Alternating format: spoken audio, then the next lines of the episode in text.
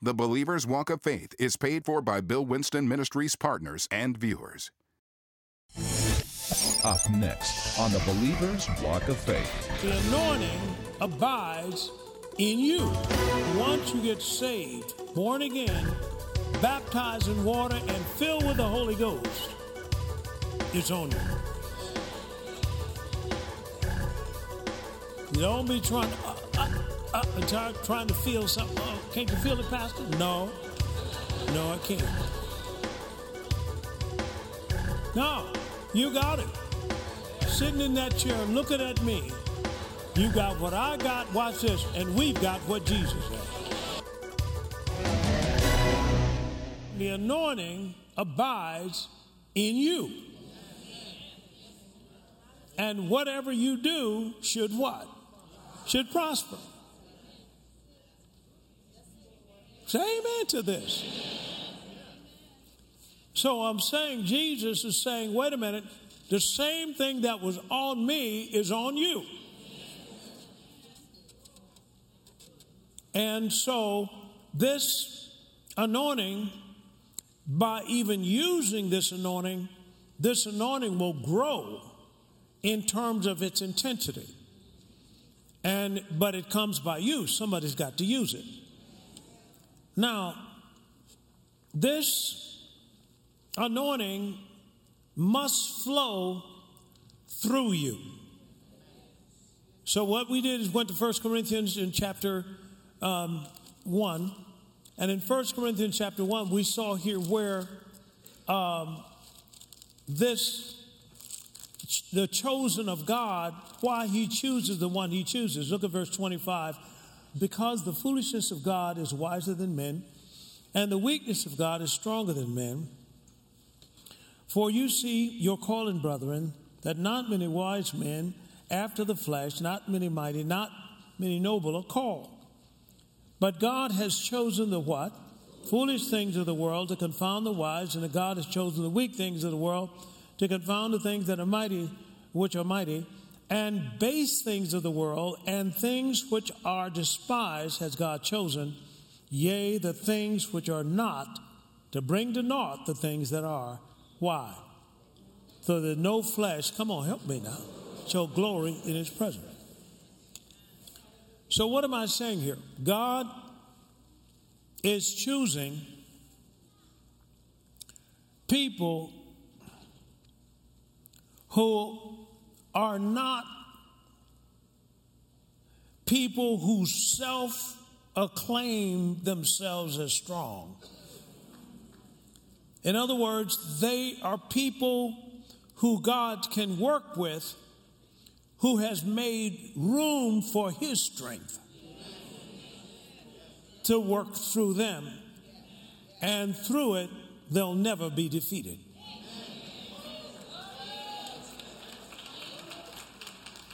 So he has chosen to use the weak, glory to God, things of the world to manifest his mighty strength.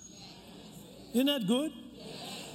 Now, if you look over to 2 Corinthians, in 2 Corinthians chapter 12, you'll see here with Apostle Paul, verse 7, he said, lest I should be exalted above the measure through the abundance of revelations, there was given to me a thorn in the flesh. Now, it didn't come from God. It came from the devil. The messenger of Satan to buffet me, lest I should be exalted above measure. Now, that's buffet. That's not buffet. Buffet me. Okay. Verse 8. For this thing I besought the Lord thrice, that it might depart from me. And he said to me, my what? My grace is sufficient for thee, for my strength is made perfect in thy weakness. Most gladly, therefore, will I rather glory in my infirmities. Infirmities there does not mean sickness or disease. It means weakness.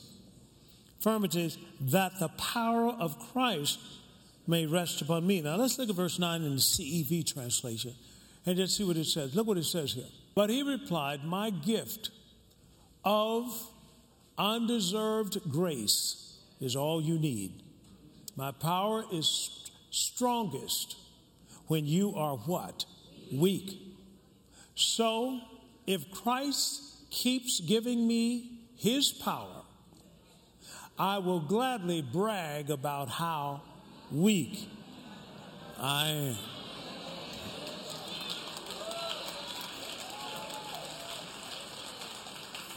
So it's very important that you, when God chooses you, you make up your mind right away that I'm not taking any of the credit for this, that God who chose me is going to use me.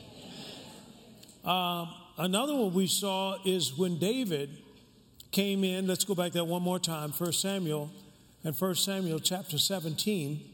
And this is when, 16, pardon me. And this is when God was choosing David. The prophet Samuel came to the house of Jesse.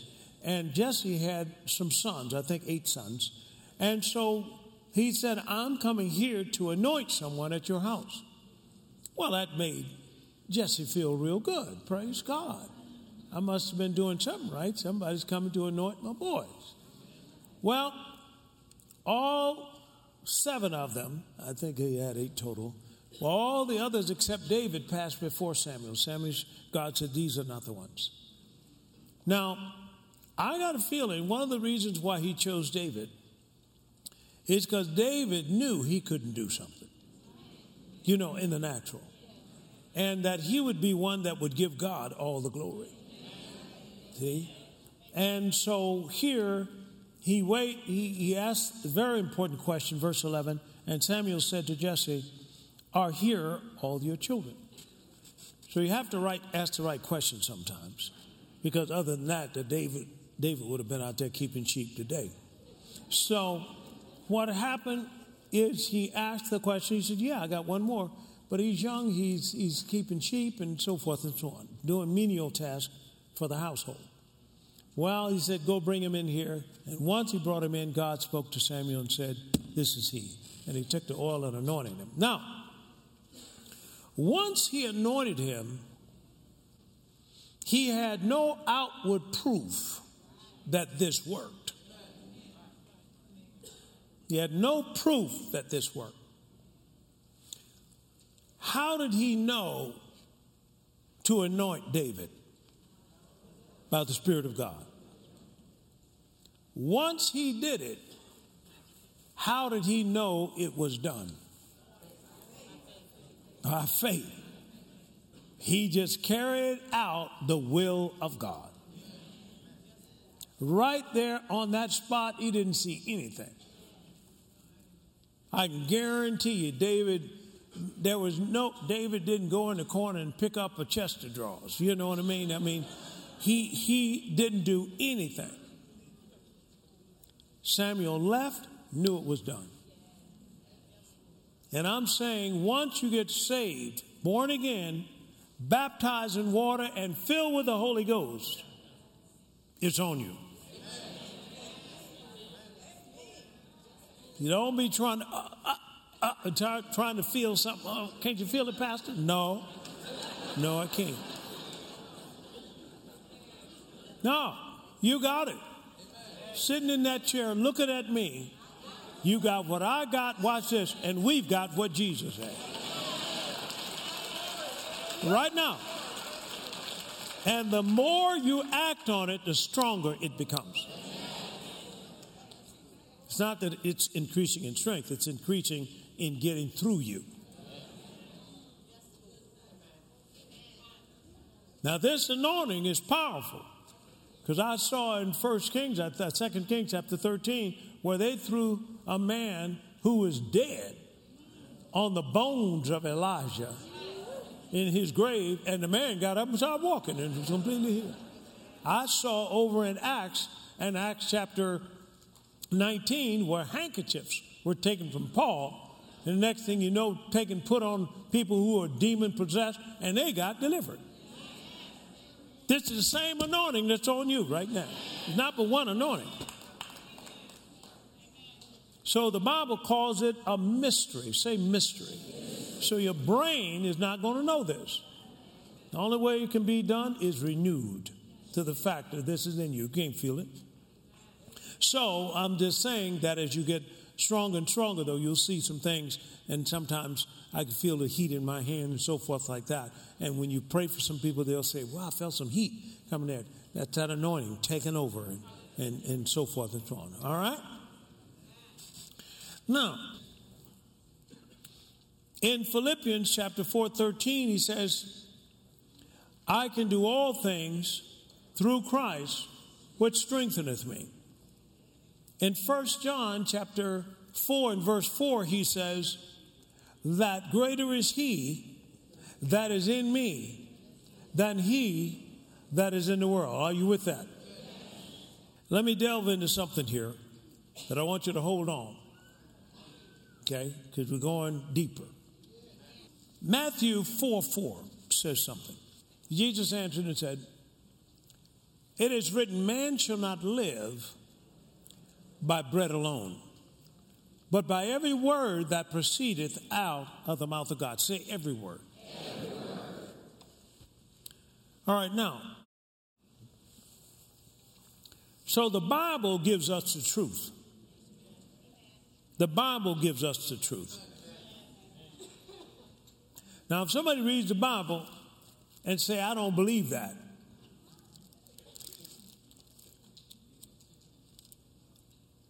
the Bible says, let God be true and every man be a liar. That's found in Romans chapter 3 and verse 4, I think it is. So I don't care whether you believe this. Well, I do care, but I don't. I believe it. Watch this. And God believes it. Now I believe it. Okay, you believe it. All right, okay. Now, over in Matthew chapter 16, this is when Jesus is here up at Caesarea Philippi, and he's with the disciples, and he asked them, who do they say that I, the Son of Man, am? It's for a reason. They answered and said, some say you're John the Baptist and so forth. He said, but who do you say that I am? And verse 16, Simon Peter answered and said to him, thou art the Christ, the Son of the living God. And Jesus answered and said to him, blessed art thou, Simon Bar-Jonah, for flesh and blood has not revealed this to you, but my Father which is in heaven. So the Father told him what the answer was. Verse 18, and I say unto thee that thou art Peter, and upon this rock I'll build my church, and the gates of hell shall not prevail against it. Now, what picture is in our minds from that scripture? Because here's the right picture. No, here's the wrong picture. The wrong picture is not you and I sitting up in the church building and the devil trying to beat on the door, trying to come in. Okay? Because sometimes he comes in with people. Okay, but that's all right. We're putting him out. That is not the picture. The gates of hell shall not prevail against it. No. The right picture is you invading Satan's territory. Watch this. And his gates will not hold you out.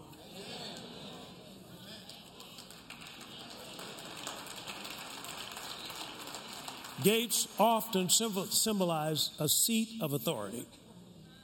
It won't hold you out. It won't hold you out. So, this is what he said. And then he said this in the next verse. In verse 19, he said, and I will give unto you the keys of the kingdom of heaven, and whatever you shall bind on earth shall be bound in heaven, and whatever you shall loose on earth shall be loosed in heaven.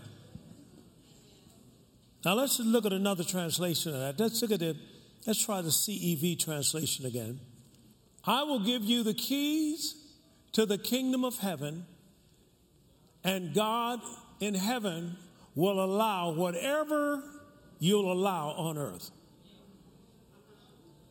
But he will not allow anything you don't allow.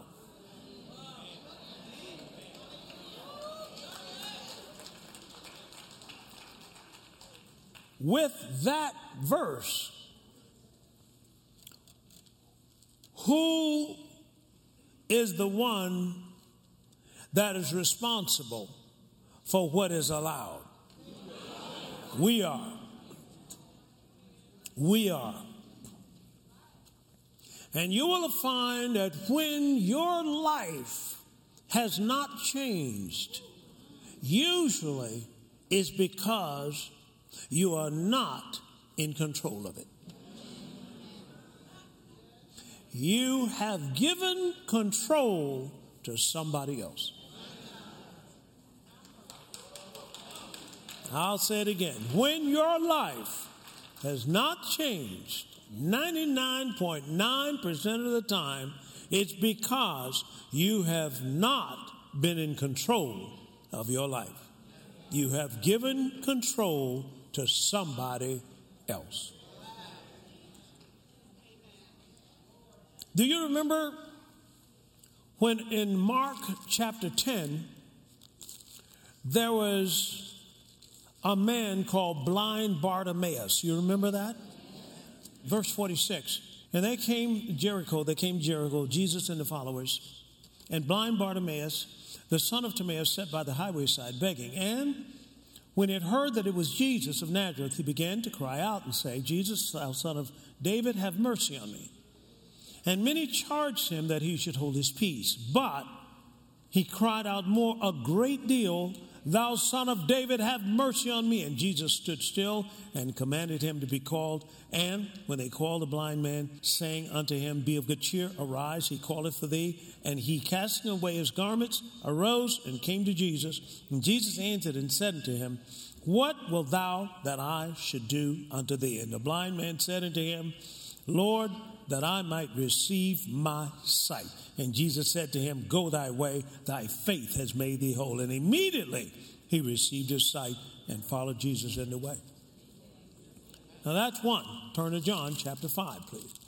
Because I want to take this principle and strap it around you so that you can always judge what's going on.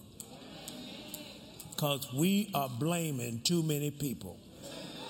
We done blamed the man, the government. Come on. We done blamed the city of Chicago. We have blamed everybody except the one we need to blame. And I'm telling you, as long as you're blaming somebody, you're not changing. Let's take that out. Well, they call soldier. Well, fine. Then let's go on, and now it's up to you. I won't read all of this. Here's a man, and this John chapter 5, this man was sitting beside the pool of Bethesda, and, you know, every now and then the angel came and stirred up the water, and whoever jumped in was first was healed. In verse 5, and a certain man was there, had an infirmity 38 years. Jesus saw him lie and knew that he had a long time been in this case. And he said to him, will thou be made whole?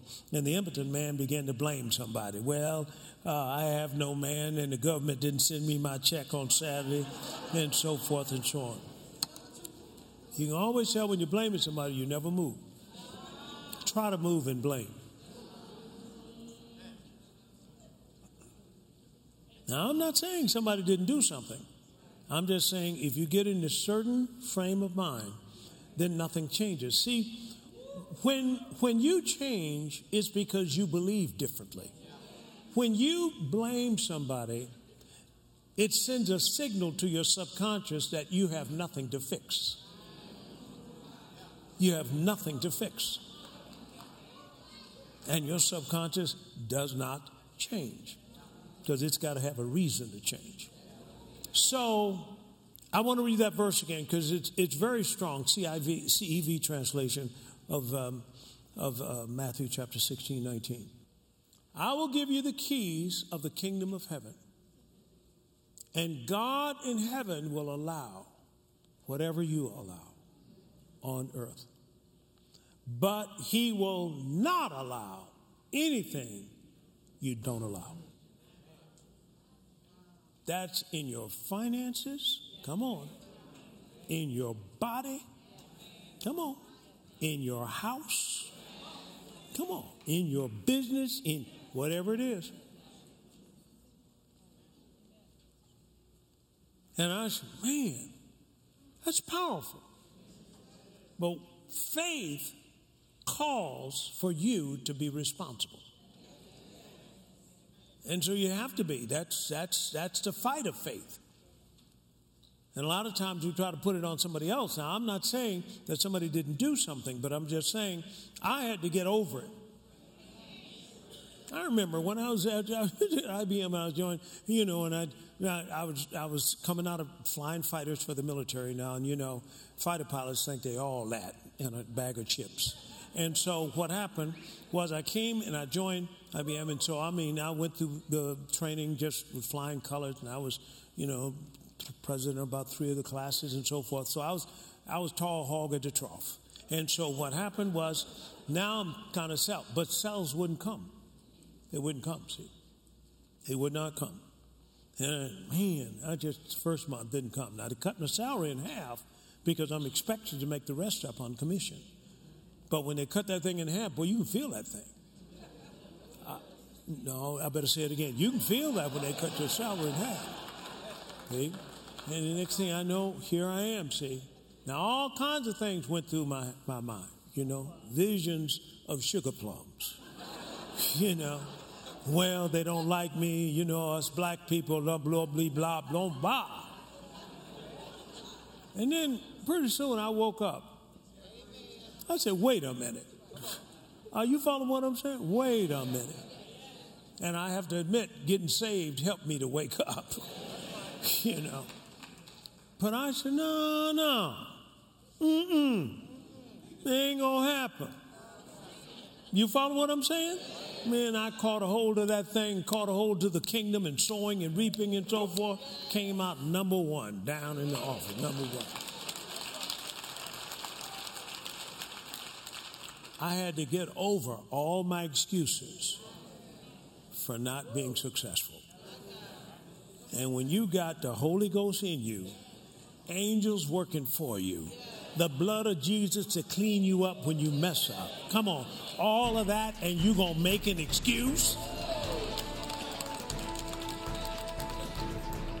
Satan's job is to not let you take responsibility for your life. That's his job. Don't let them take responsibility for it, because if they do, they're going to tap into God's power.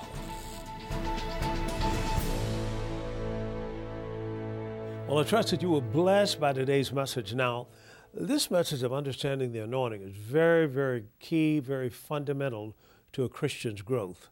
Now, let me share with you a powerful point that came out in this teaching today. That once you get born again and filled with the Holy Ghost, the anointing not only is on you, but the anointing is in you. He comes to live in you. Christ himself comes in you.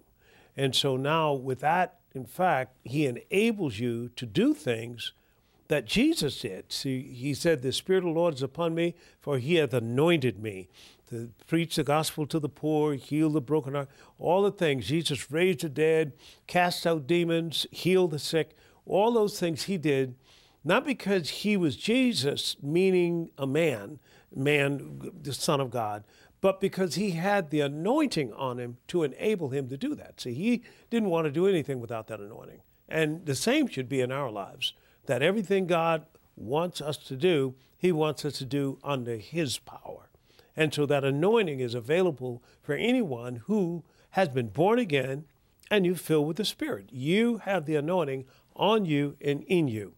A man said this one time. He said, if you have $1 million in the Bank of New York, and you don't know you have it there all your life, you can die without it. Well, it's the same thing about the anointing. A lot of people heard about the anointing, but they don't know what the anointing is. So we've come out with a teaching called Understanding the Anointing. Why? Because to operate in it, you've got to know you've got it. You've got to know how the anointing is released, what it does, because it does the absolute impossible. Look at what God has done with me. I came here to the city with $200 and the anointing. Praise God. Now, we're preaching to almost 1 billion people on a weekly basis. I'm talking about, look what God has done, even in the city of Chicago and other places. So he did it through the anointing. So I'm teaching you what the Holy Spirit has taught me. And he's now telling me to get you that anointing. Because first thing people say, well, you know, I don't have enough schooling, or, you know, I've been locked up and been incarcerated for 20 years, so forth. Doesn't make any difference. When you get born again, everything resets. When the anointing comes on you, the impossible can be done. So I'm saying right now, get the series. It's a 5-tape series. We got 4 tapes, and we whatever the price is that we're offering it, we're giving you a free CD as an addition to that. Why? Because I want to get it into your hand. It is a powerful teaching. Now, understand, you got to invest in yourself. Yeah, I know you want to buy this and buy that. Hey, invest in yourself. It's time for you to be all that God has called you to be.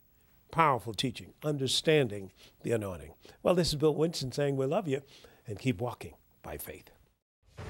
To order today's series, Understanding the Anointing, on CD or MP3, on DVD or MP4, call us at 1-800-711-9327 or contact us online at billwinston.org. Let this dynamic teaching reveal to you how the burden-removing, yoke-destroying power of the anointing will flow in your life and equip you to do the greater works God has called you to do.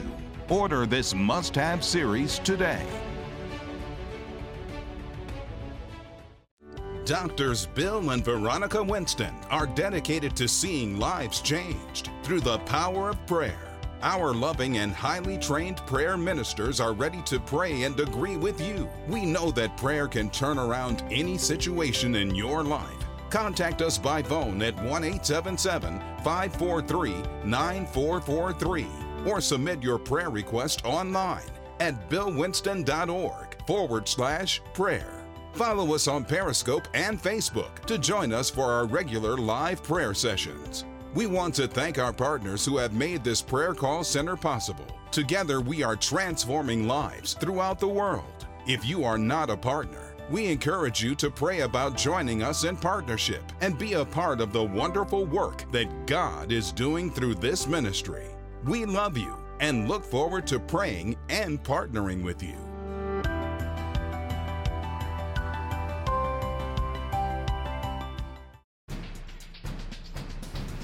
The mission of Bill Winston Ministries is to preach the gospel of the kingdom throughout the world. This broadcast has been made available to you through the faithful support of Bill Winston Ministry partners and friends. Thank you, Bill Winston Ministry partners and viewers, for your continuous support of the Believer's Walk of Faith broadcast.